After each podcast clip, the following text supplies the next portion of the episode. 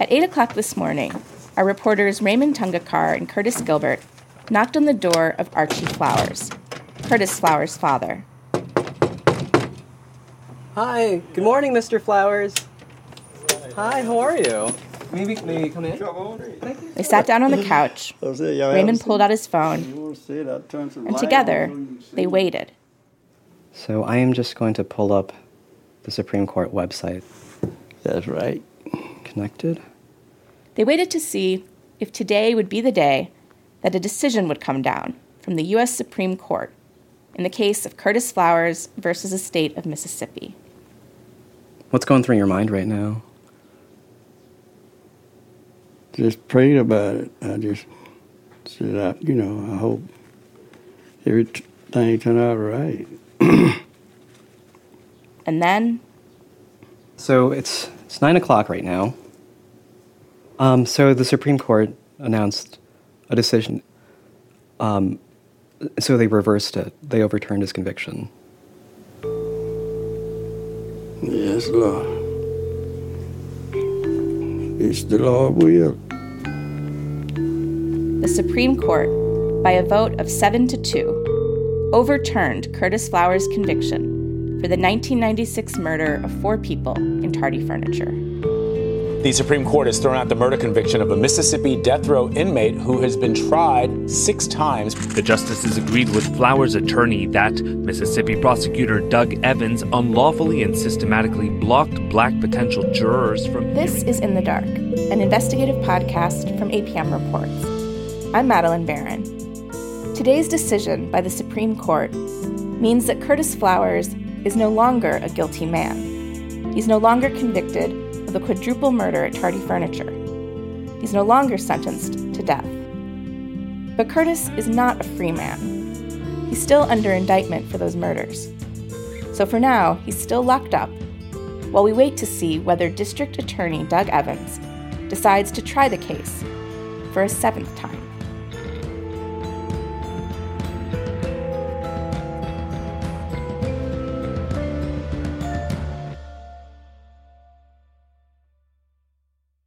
It's a good day. Hallelujah. We called up Sheri Lynn Johnson. She's one of Curtis's lawyers.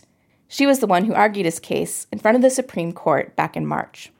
You know, this is a case of gross injustice, and whether you're an imprisoned inmate or whether you're a regular citizen, this is an injustice that touches the heart, and that the Supreme Court would step out and try to right that injustice, I think, is encouraging to everyone. Not everyone felt that way. Our reporter Rehman stopped by the house of Mary Catherine Briscoe. Hello, Mrs. Briscoe? She's the mother of Carmen Rigby, one of the people who was killed at Tardy Furniture. We thought it was over. We thought it was the end. Uh, that was my daughter he killed at Tardy Furniture Company.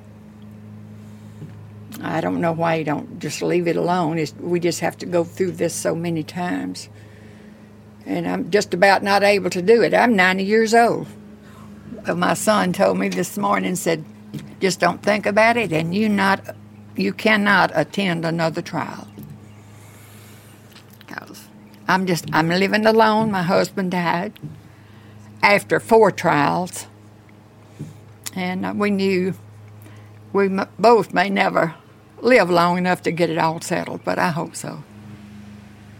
Rehman asked Ms. Briscoe whether today's news has changed how she thinks of the prosecutor, Doug Evans. No, no. He's he's done his part, I think. He's done what he could. And this I know is about worn him out too. But it's it's terrible, terrible don't, I just don't want to think about going through it again. Ms. Briscoe told Rehman that she feels sorry for the families on both sides of the case the families of the victims and Curtis's family. But the way she looks at it, the person at fault here is Curtis Flowers for bringing up these issues in the first place. I don't know why they just keep on and on with it. I just I don't understand that. Because we was trying to forget everything and settle down the rest of our lives. So I can't understand why he can't do the same.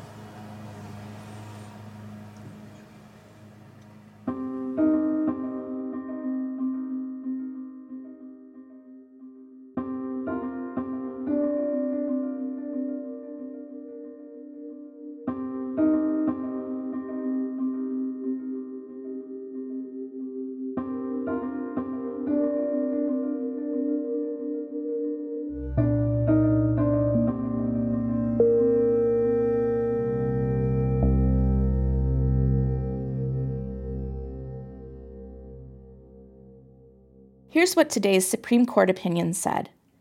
The majority opinion was written by the newest justice on the court, one of the conservative justices, Justice Brett Kavanaugh.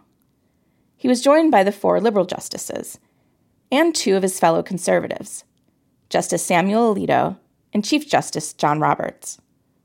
The question the Supreme Court was looking at was whether DA Doug Evans had violated the U.S. Constitution by striking black people from the jury because of their race because they're black. It's called a Batson violation. And in his opinion, Justice Kavanaugh said that's exactly what happened. Justice Kavanaugh focused on a black prospective juror named Carolyn Wright. DA Doug Evans had struck Carolyn Wright from the jury. But Evans said he didn't do it because she was black. He had other reasons. Justice Kavanaugh went through each of DA Doug Evans' stated reasons for striking Carolyn Wright from the jury and he knocked them down one by one. Like, for example, Doug Evans had said he struck Carolyn Wright because she knew a lot of witnesses in the case. But Justice Kavanaugh pointed out that there were three white prospective jurors who also knew a lot of witnesses, and Doug Evans barely questioned them about their relationships. And Kavanaugh said the evidence of discrimination didn't stop with Carolyn Wright, this one juror in Curtis's most recent trial. It extended through the entire Flowers case, in trial after trial. Curtis has always been tried by an all white or mostly white jury, and the reason for that, the Supreme Court found, is because the state struck nearly every black prospective juror it could. The way Justice Kavanaugh saw it, this seemed deliberate. He wrote, quote, The state's relentless, determined effort to rid the jury of black individuals strongly suggests that the state wanted to try Flowers before a jury with as few black jurors as possible, and ideally before an all white jury. Justice Kavanaugh wrote, quote, We cannot ignore that history. We cannot take that history out of the case. And so Justice Kavanaugh and six other justices voted to reverse Curtis Flowers' conviction. The decision that the court handed down today was a narrow one.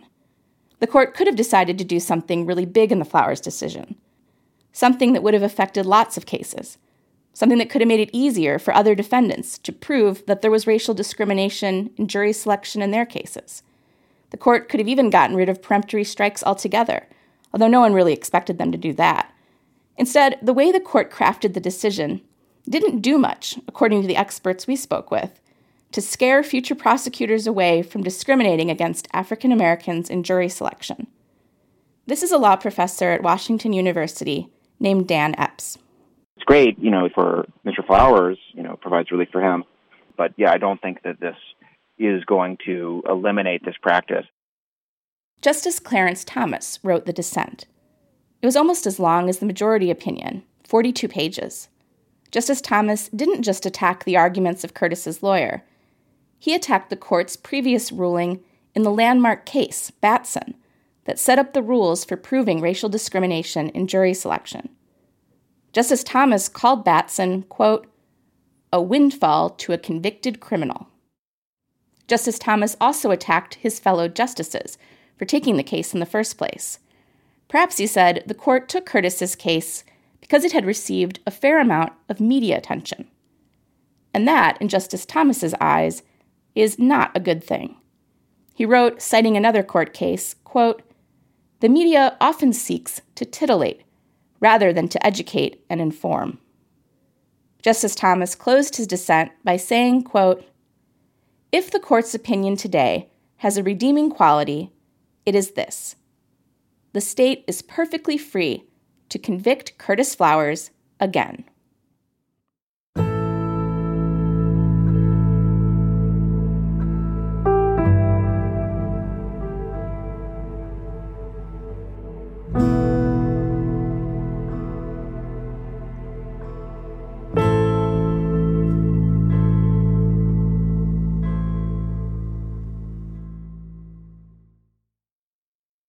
The man who gets to make that decision, to try to convict Curtis Flowers again, is the same person it's always been District Attorney Doug Evans.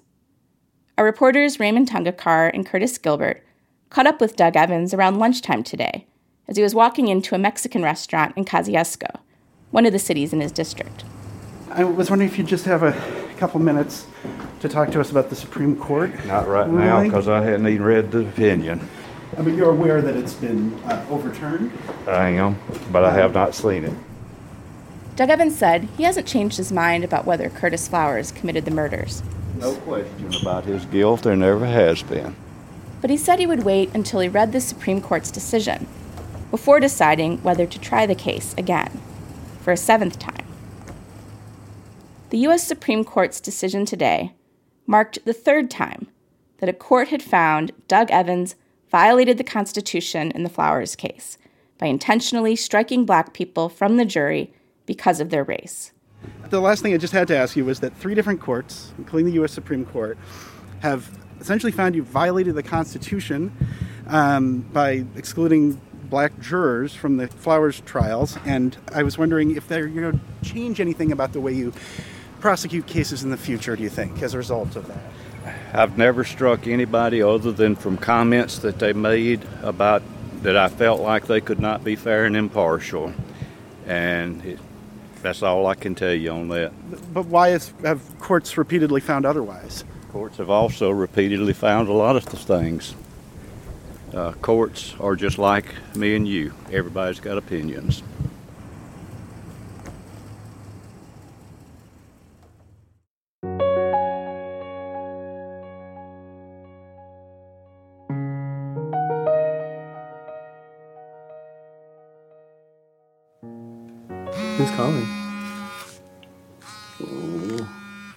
The Flowers house in Winona, Archie Flowers' cell phone buzzed. Yeah.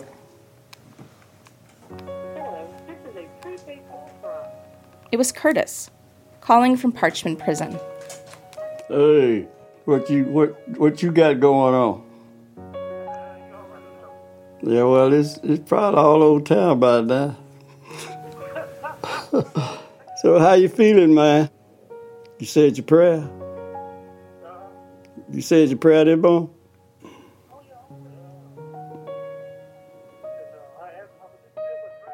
Love you too, and I'll see you in the final paper. okay. Thank you for using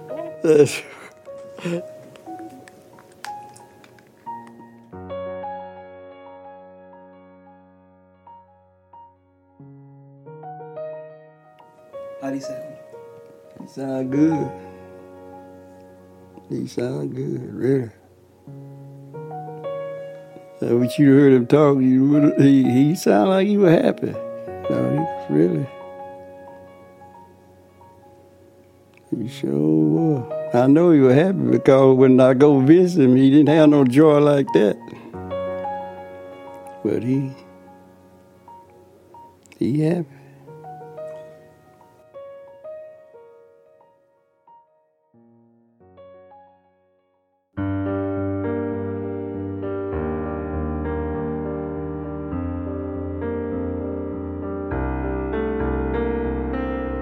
So now Archie and Curtis are waiting to see what happens next.